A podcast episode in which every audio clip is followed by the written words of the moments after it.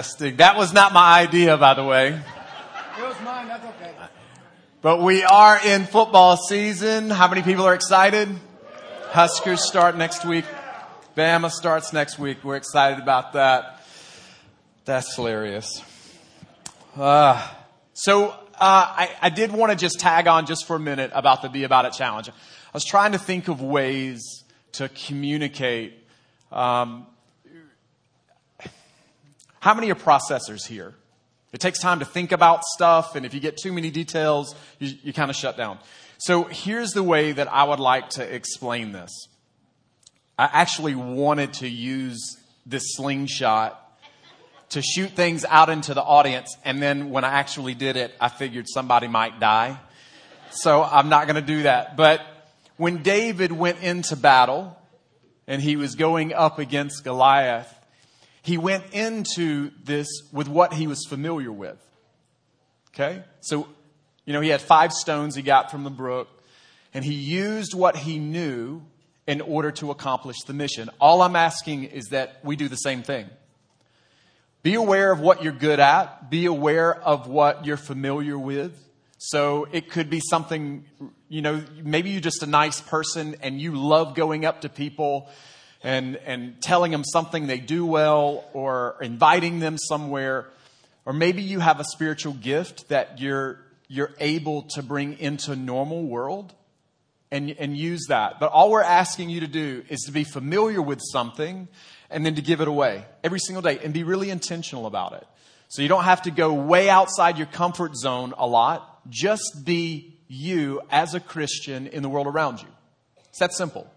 But I want you to do it every single day. And then we are asking that you'll do something beyond normal that you pray about and ask the Lord to show that to you. So you guys with me? Awesome. So it's, I think that's pretty simple. This is not an exhaustive list and it's really practical. So you can take from that or you can make your own. So we are in our, uh, the, the culture, we, we've been talking about this, it seems like a long time, but we're really trying to establish a culture of God first, us as a family, them, the people that we want to share with or minister to or to serve in some capacity, and lastly, you as an individual. And so we're starting the new part of our series just on them. And for me, this is a, a, huge component just to being a Christian. As much as I love what we do in church, it's, it, it's only partial if we're not doing it outside the church. And so we bring in people here because we want them to be healed. We want them to be whole. We want them to be restored.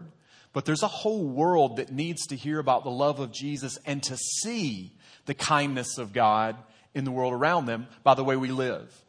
And so uh, I, I wanted to ask you one question. If you would stand, I have one question for you.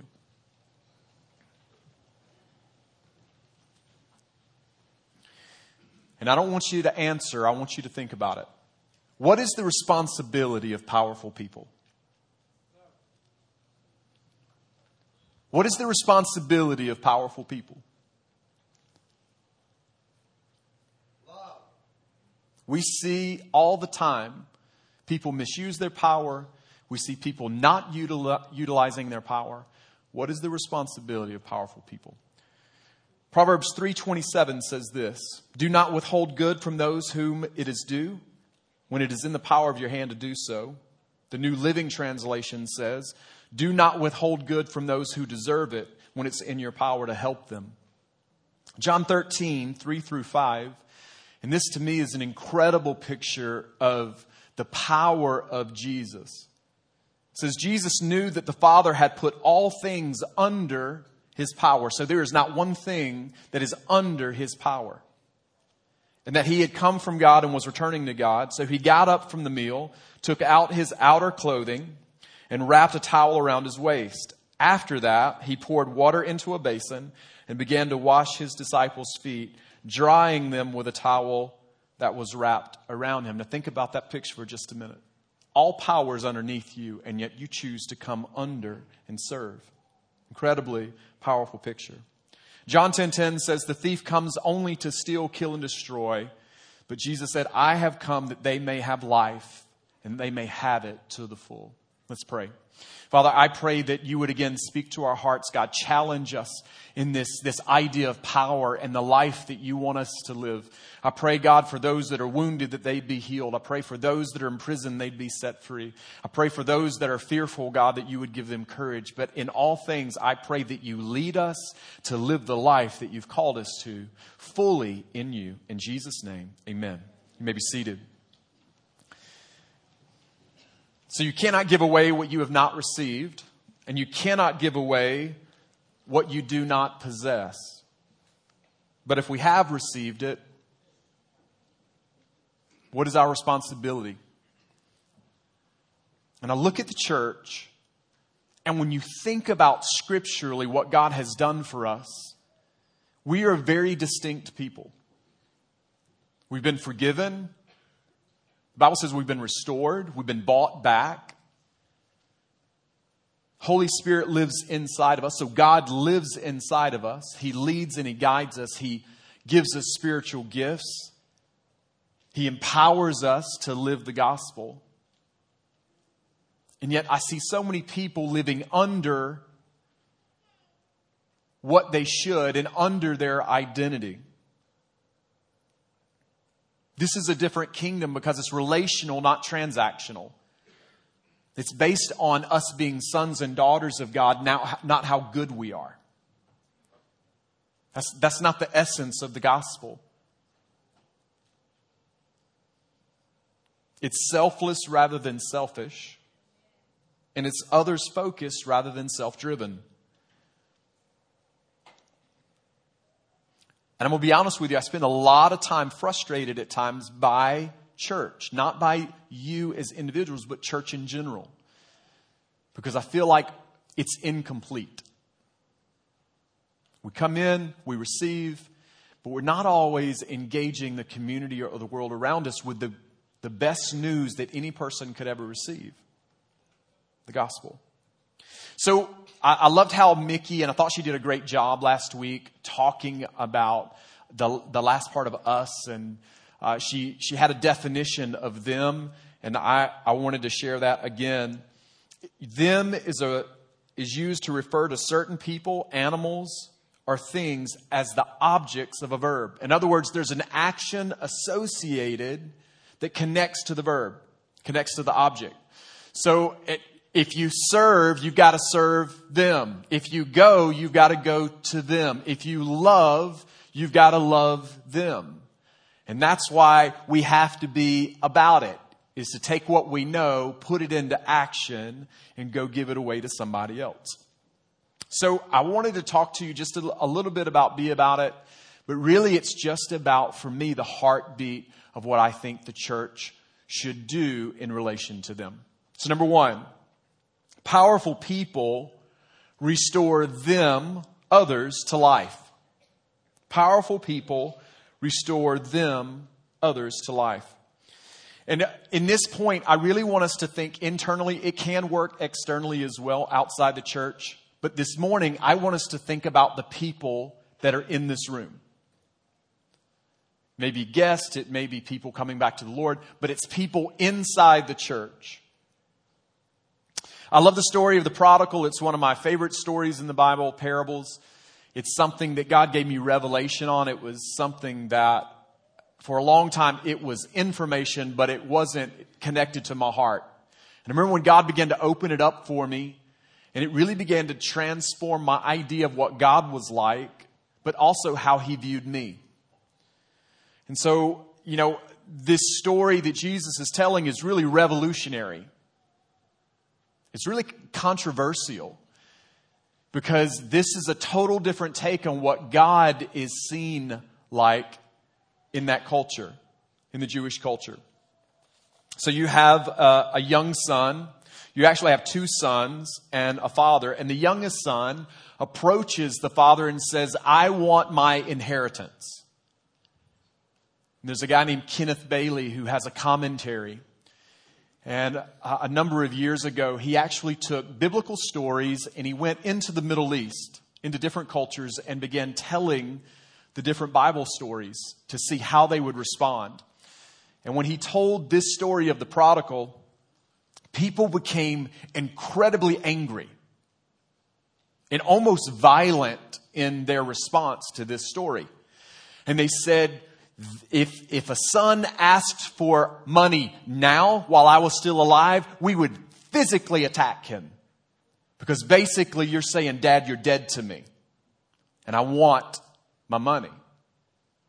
And so we, we see that Jesus is, is, is creating this tension in a story of kind of a really shameful response to tell a story. And so the son goes and takes the money. The, the father actually divides it between the two sons. And the youngest son goes and he spends it on wild living, is what the Bible says. And eventually he comes to a place, he spends his money, his friends leave him, and now he's left alone and he's feeding pigs. And in a Jewish culture, pigs were seen as unclean animals. So he is actually serving an unclean animal. That's where he is right now. Lower than low. And he begins to think to himself and he's, he's starving and he said, even the people in my father's house who are servants have it better. Luke 15, 7, 17 through 20 reads like this. When he came to his senses, he said, how many of my father's hired servants have food to spare? And here I am starving to death. I will set out and go back to my father and say to him, Father, I have sinned against heaven and against you, for I'm no longer worthy to be called your son. Make me like one of your hired servants. So he got up and went to his father. And I love this picture in this, the next part of the story. It says the father recognized him from far off.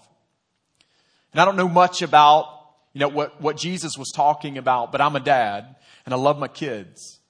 And I can imagine this father would go and he would look in the direction he thought his son may eventually return home.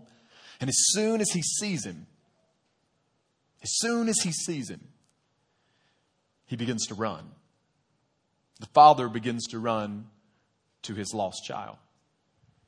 And here's why this is important because in that culture, a father didn't run. That was shameful. So Jesus is saying that the father, God, is actually willing to shame himself for the lost ones. It's powerful.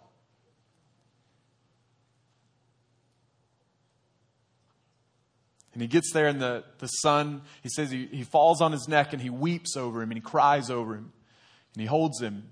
And the son has rehearsed what he's going to respond, right? I've sinned against heaven and against you. And it, the dad's not even listening. He just calls for the robe. Bring me a robe.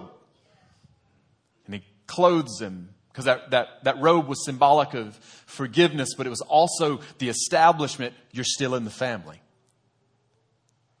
Then he says, Bring me the ring. The ring represents covenant. You ever heard the saying, blood is thicker than water? Yeah. Puts a ring and it's a covenant. And he said, You're still my son. But it also represented this, and I find this, this mind blowing that he still had the ability now to purchase. He had, still had the ability to spend. This guy had just spent half his father's wealth, and God still says, But I trust you enough because you're back. I'll allow you to use and spend in the family again. It's powerful. And then he puts shoes on his feet because in that culture only slaves didn't have shoes. And he was saying, Son, you're not you, you're not a hired servant. You're not a slave. You're a son. So, a lot of times, the way that I approach church, I love that you're here, but I always look for the people on the fringe.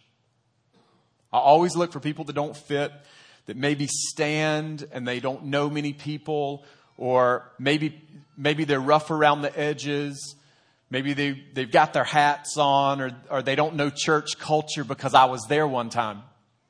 And it's so funny that, that there are people that come to church and I got it, you know, this thing that we just did is like, what in the world are they doing here?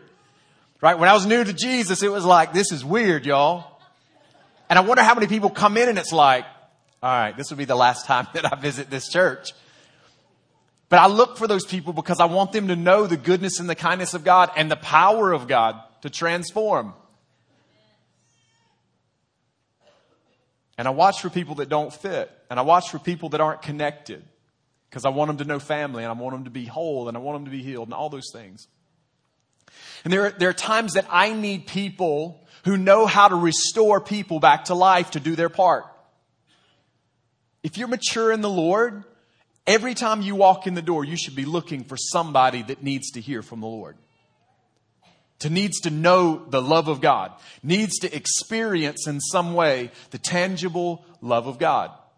And there's some easy ways that we can do that. Ask somebody their name. Hey, what's your name? It's really personal. What's your name? Have you ever been here before? Are you part of a group? Do you have family?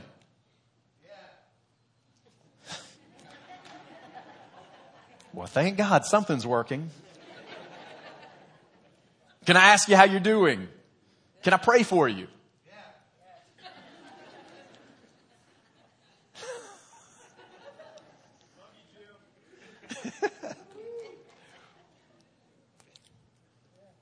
It's really practical Christianity. So you've got this, eld, this, this youngest son, and he's coming back. And here's the thing there's a lot of people when they, when they spend some time and they've been away from the Lord, or maybe they've never known the Lord, they live with their arms out toward God and the people in the church, right? Because they still carry the shame of the past.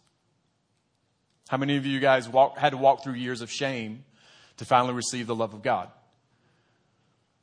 Okay, now I'm going to ask again because y'all aren't being honest. How many people have experienced shame and it worked, it took years to work through, right? Still working through it. Come on. And so there's people in our congregation and in, in, in our church that need to know how to do that. They want to believe it, but they're also desperately afraid that it's not true. Then on the other side, you have the oldest son and he is standing outside the party, right? They threw this, this huge party for the, the youngest son. They killed an animal. They're going to feed everybody. And now the oldest son is standing outside the party and he doesn't want to go in. And it kind of makes sense a little bit to me. He said, All these years I've been faithful. Whatever you asked, I've done. And you've never once given me anything. You've never even given me any, any animal or anything so that I could have a festival or, or uh, a feast with my friends. And this is the father's response. He says, My son, you are always with me, and everything I have is yours. Think about that statement for just a second. For many of you guys in here, everything God has is yours. Because it's not, it's not related to transaction, it's related to relationship.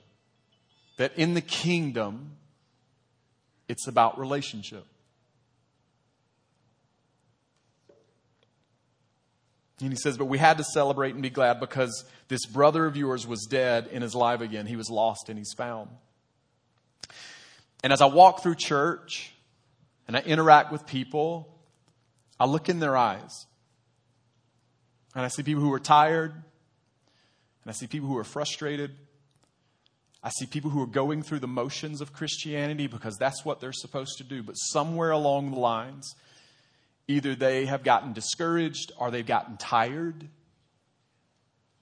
Maybe there's a tension between the promise and reality. Anybody ever been there? God, your word says this, and I thought that by now this would have happened. And now there's, there's this tension between I thought life would be different, but I'm here, but I'm believing. I keep feeling like God's promising something, but reality tells me something else. It's exhausting. And that's why we have to have people in our church that are paying attention and they're coming alongside. Anybody had a sick, a sick child? Anybody ever had a sick spouse? Anybody ever just lost a job? Anybody ever been disappointed some by God? And we need people who know how to restore people back to life. Because you can be, you know God 40 years and still find yourself in this, this situation. Because that's life. And life can be difficult. And we need people who are able to restore others back to life. And I've lived as both. I've lived as the prodigal son, and I've lived as the one who's gotten tired and frustrated, sometimes at being a, a Christian. And I knew there was times where I didn't deserve God's grace, and so I was willing to live as a hired servant. We can't let people do that. I can't allow you to live beneath what God says about you. I can't allow you to go, no, no, no, my sin is too great. There's no way God could, could do this. I can't let you do that. I've got to teach you how to live as a son or a daughter of God. But neither can I allow you to get so weary that you don't want anything to do with Christianity either.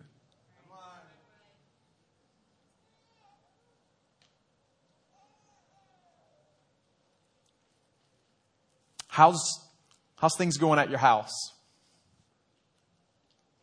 How's things going with your family? What, what I found is sometimes we can treat people outside of our family kinder than even people in our own family. So your kid or your, your, your spouse or parent, they mess up, and now you hold forever against them what they've done wrong. And listen, I understand. Sometimes people got to be held accountable, right, for their actions, but at what time do you go, all right, you're no longer the prodigal child. Now you're the person who's come back, and I'm going to treat you like what God says about you. Restore people back to life. Number two, powerful people give their life away. There's an expert in the law, and he asked Jesus a question. It's in Luke 10. And he's saying, how do, how do I receive eternal life? And Jesus says, Well, what do you think? And the guy says, Well, love the Lord your God with all your heart, mind, soul, and strength. Love your neighbor as yourself. So then uh, Jesus said, Well, you know, you're really close. And he said, Well, who's my neighbor? Any, anybody know somebody you don't want to love well? And so he's trying to clarify, do I have to love everybody who's my neighbor, right? I want to, I want to make sure I don't have to go out of my way for people I don't want to go out of my way for. And so Jesus tells a story. Luke 10, 30 through 33. It says, in reply, Jesus said, a man was going down from Jerusalem to Jericho when he was attacked by robbers. They stripped him of his clothes, beat him, and went away, leaving him dead. The priest happened to be going down the same road, and when he saw the man, he passed by on the other side. So too, a Levite, when he came to the place and saw him, passed by on the other side. But a Samaritan, as he traveled, came where the, where the man was, and when he saw him, he took pity on him. Compassion on him is another translation. And you'll see a pattern here. Jesus is trying to show this man a pattern. And so he says, uh, a priest sees the guy laying on this road, and let me tell you, it's probably a common occurrence because this, this road was a, a, dangerous road. People were jumped all the time. So it's probably not uncommon they see somebody either half dead or dead on this road. So the priest looks, sees, and goes away. And then the Levite looks, uh, uh, uh, somebody who works in church sees, looks, and walks away. And at this point in time, they think that Jesus is going to use another Jewish illustration, another Jewish person to actually help finish the story. But he introduces somebody that was hated in Jewish culture, and that was a Samaritan. A Samaritan was a mixed ethnicity. So uh, my kids would be Samaritans in this story. And the Samaritan sees and has compassion. And he acts and he, he puts him on his animal, takes him to uh, an inn, uh, pays to, to, to put him up so he can recover. He's, he puts ointment, takes care of his wounds, and he tells the innkeeper, whatever accrues because of what he's going through, I'll be responsible for. And the payments were at least a day's wage for each day he stayed there. So you're talking a large sacrifice of somebody he doesn't even know. Jesus is trying to make a point.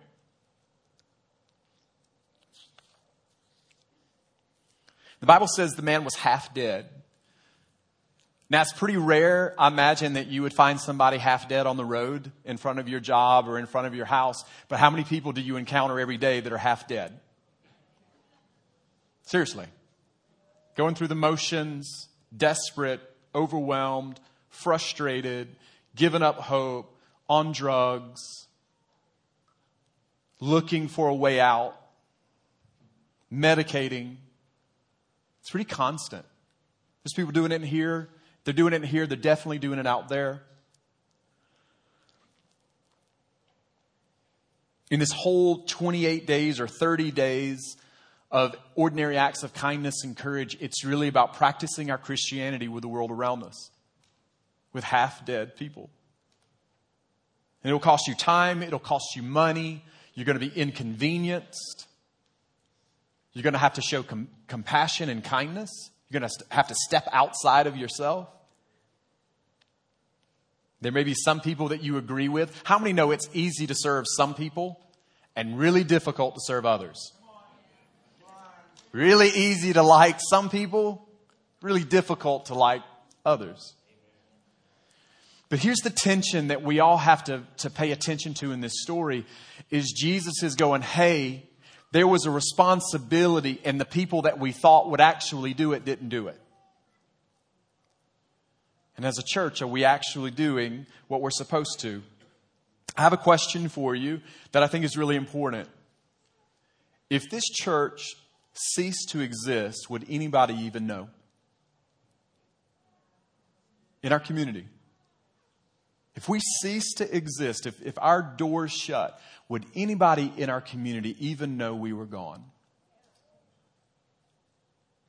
It's a legitimate question.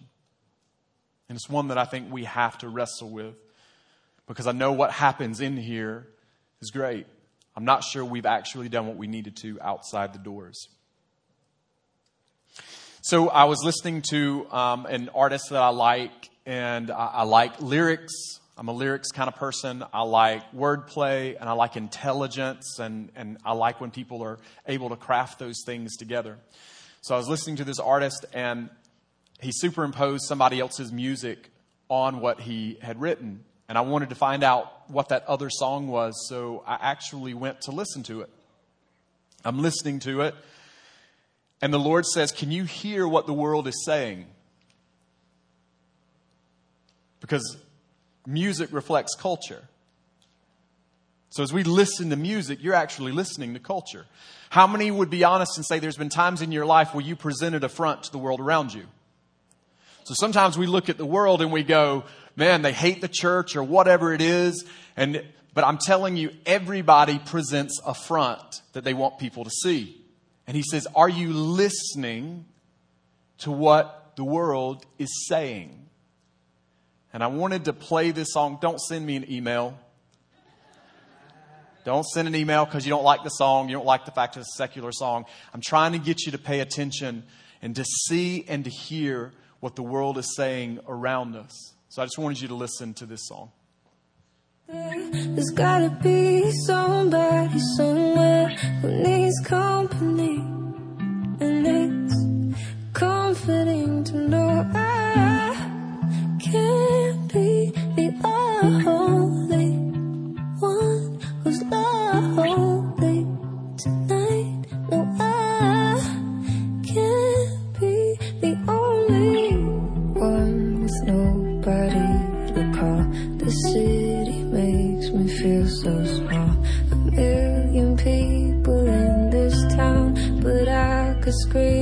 without a sound, so I get high to pass the time.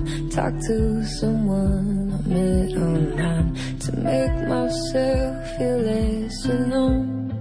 Cause I know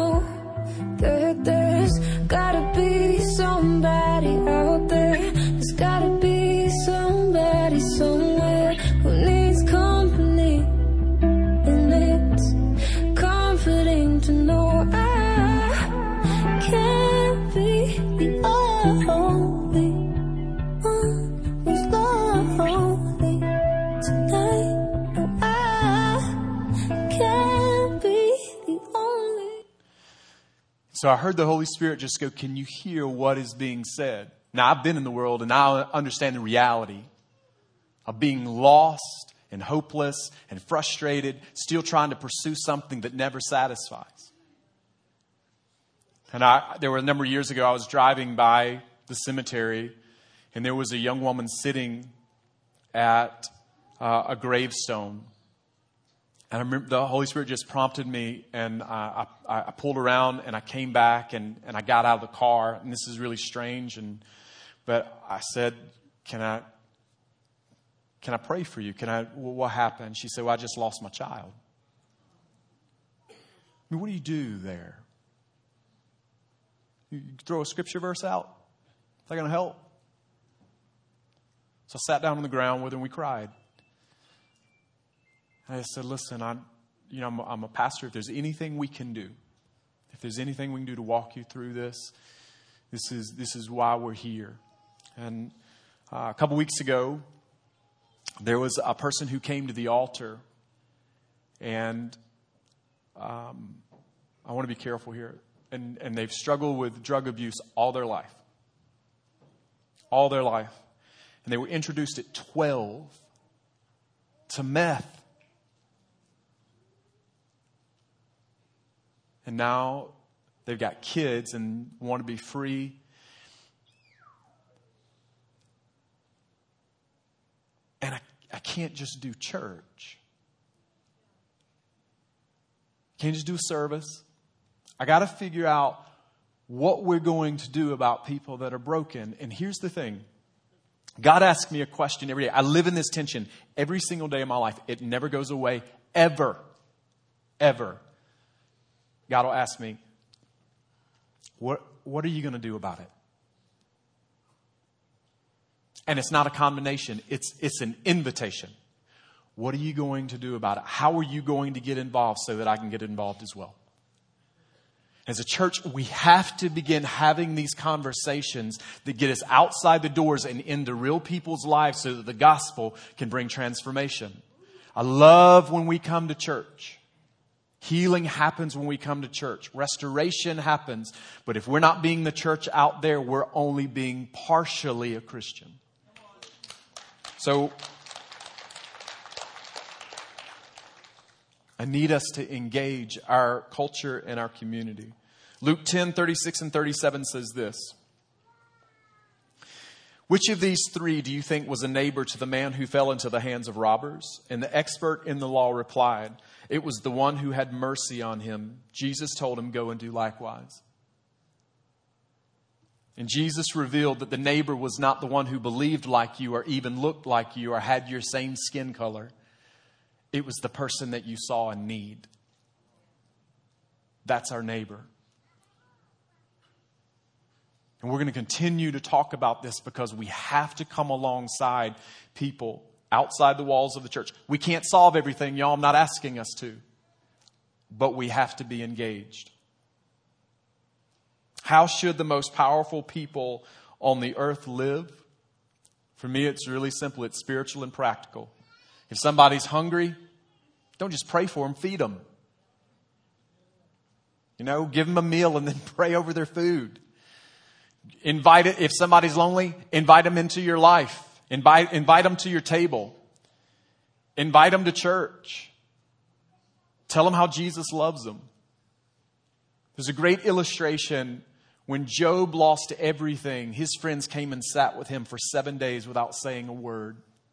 Some people just need to practice the ministry of presence for those in need. Powerful people serve, powerful people love, powerful people help, powerful people initiate, and powerful people give what they have. If you combine these two points today, Powerful people restore to life by giving their life away.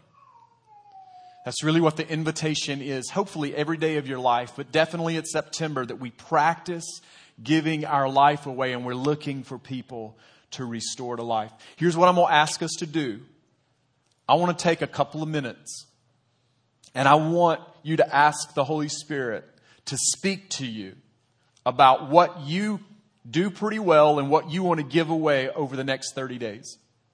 Really simple. Everybody in this room, you have three or four things that you can do fairly well. Something you know about God, something you want to give away from God, something nice you can do in order for us to practice everyday, ordinary Christianity because people are desperate to know that God loves them. Let's take just a moment.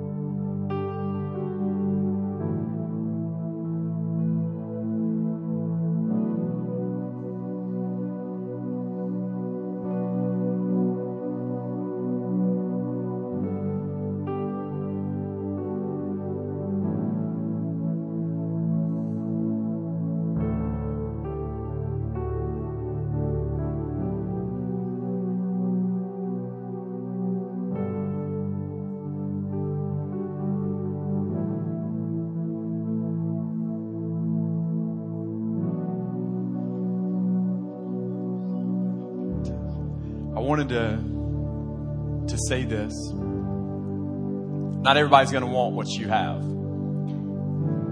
Okay? We're not doing this just for them. We're doing this because this is who we are. It's not just about doing an act of kindness. It's because you're kind that you do acts of kindness. It's because you love that you go love. So the other day I'm in Walmart and I see this guy limping.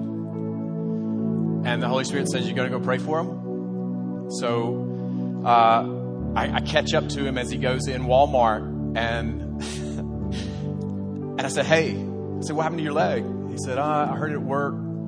I said, "You mind if I pray for you?" He went. He went. I said, "Oh, you're stepping off pretty fast right now. You're already getting better." But hey, I did. And not everybody wants what we do, and that's okay. But you've got to be true to who you are. And wherever the opportunity is, let's be Christians. Right? That's what we're going to do. Would you stand?